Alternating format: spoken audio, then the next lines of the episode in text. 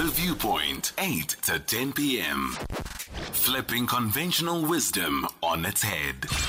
Songezo Mapete on SAFM. Final conversation 2148 is the time. We are joined not in studio but on the line by senior lecturer in English studies, Dr. Edward Montle. The Top Scholars segment for this week focuses on the best overall upcoming researcher from the University of Limpopo. Dr. Montle, a senior lecturer in the School of Languages and Communication Studies at University of Limpopo. He won the best overall upcoming researcher at the university's School Outcomes Awards. He has written several papers in his career ranging from 1. Debunking Eurocentric ideas of beauty and stereotypes against African natural hairstyles, an Afrocentric perspective, to include, among others, the Genesis African Identity Crisis through Wole Soyinka's Death and King's Horseman. He has also focused on the use of official indigenous languages in the South African judicial system reimagined, poignant and tacit issues explored, and of course, among others, still English linguistic knowledge of police trainees in SAPS training academies. There's a lot of epistemology questions that are triggered by some of the writings of Edward Montle, who's a senior lecturer in English studies. Edward, thank you so much for joining us. Welcome to SAFM. And first of all, well done for your award, Best Overall Upcoming Researcher at the University of Limpopo. Tell us about your work that you do and how immensely proud you probably must be feeling right now given this high accolade. Uh, good evening to you too, and good evening to the listeners as well. Thank you so much for having me. Um, I feel so honored to be awarded this prestigious uh, accolade. Um, it means I am heading in the right direction and all I have to do is to maintain the standard of producing research um, outputs in reputable uh, journals to find solutions for Africa. Let's talk about your research questions. I mean, a lot of them are embedded in, wouldn't say politics, but matters of socio political, socio economic relevance here, understanding the arrangement of our institutions, understanding perhaps the challenges that the judiciary is faced. If you look at the of the, the use of official indigenous languages in the South African judicial system reimagined. Reimagined because they are just woefully absent in the context of the work of the judiciary. Understanding linguistic knowledge of police trainees, how English has been made the premium language at the expense of police officers who are not native English speakers, the majority of, who will then go and conduct their police work in areas where the majority of those community members are not inherent or native speakers of the English language. How are you ensuring through the language of English you are engaging the questions our society needs to address?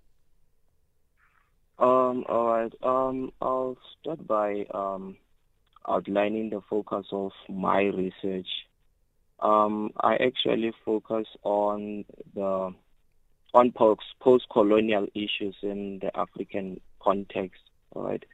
I predominantly research on um, the colonial remnants. All right. These are the issues that are still vexing the African continent continent um, in this democratic dispensation um, because the colonial system has not been utterly uprooted. Um, if you can look at um, in our society today, um, there are a lot of challenges such as racism, colorism, and um, identity crisis, and all of these issues are engineered by colonialism. So that's basically my research focus are you happy to share some of the findings of the research? In other words, when we talk about English in the judicial system, this is something that many South Africans would at least be able to engage. There was a time where Afrikaans was the language, largely anyway, of the judiciary, even though a lot of the law reports were written in English. There's a sizable amount of law reports that were written in Afrikaans, proceedings were done in Afrikaans. And at least it ensured everybody who was from that community could engage the very complex questions in a language that was most accessible to them. What then becomes of the loss of non English speakers and, in parts, non Afrikaans speakers of that judicial system? I'm saying this quite mindful of the fact that there are translation services, but translation in English and African languages in particularly, not the most optimal conversa- um, combination. Edward, are you there? Would you believe it? We've lost Edward. I hope it's not a question of load shedding or his phone being off, but I beg your pardon for that. Um, Edward Montle, Senior Lecturer English Studies, Best Overall Upcoming Researcher at the University of Limpopo. Unfortunately, his line just vanished on us. I don't know what the issue is. Lesego is trying to get hold of our guest this evening, but we're getting through to his voicemail now. So I think we've lost out on that conversation. What a pity some several points that we could really have engaged and how he's using the English language to engage some of the social questions in this country, even though it might sound paradoxical. The fact that we're using English language to engage the non use, if you will, of indigenous South African languages, and you know what they are. I mean, we have 11 official languages. English is only one of the 11. Sign language is fast making a case for itself to be the 12th and official language. So it's a pity we can't continue with that.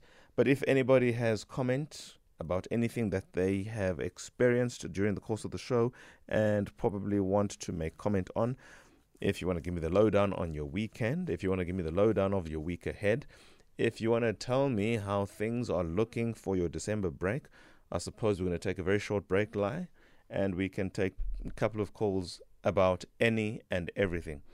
It's probably not advisable to go this route from a broadcaster's perspective, but I'll take my chances. If there's anything you want to share for any reason about anything, after the break, give us a call 086 000 2032.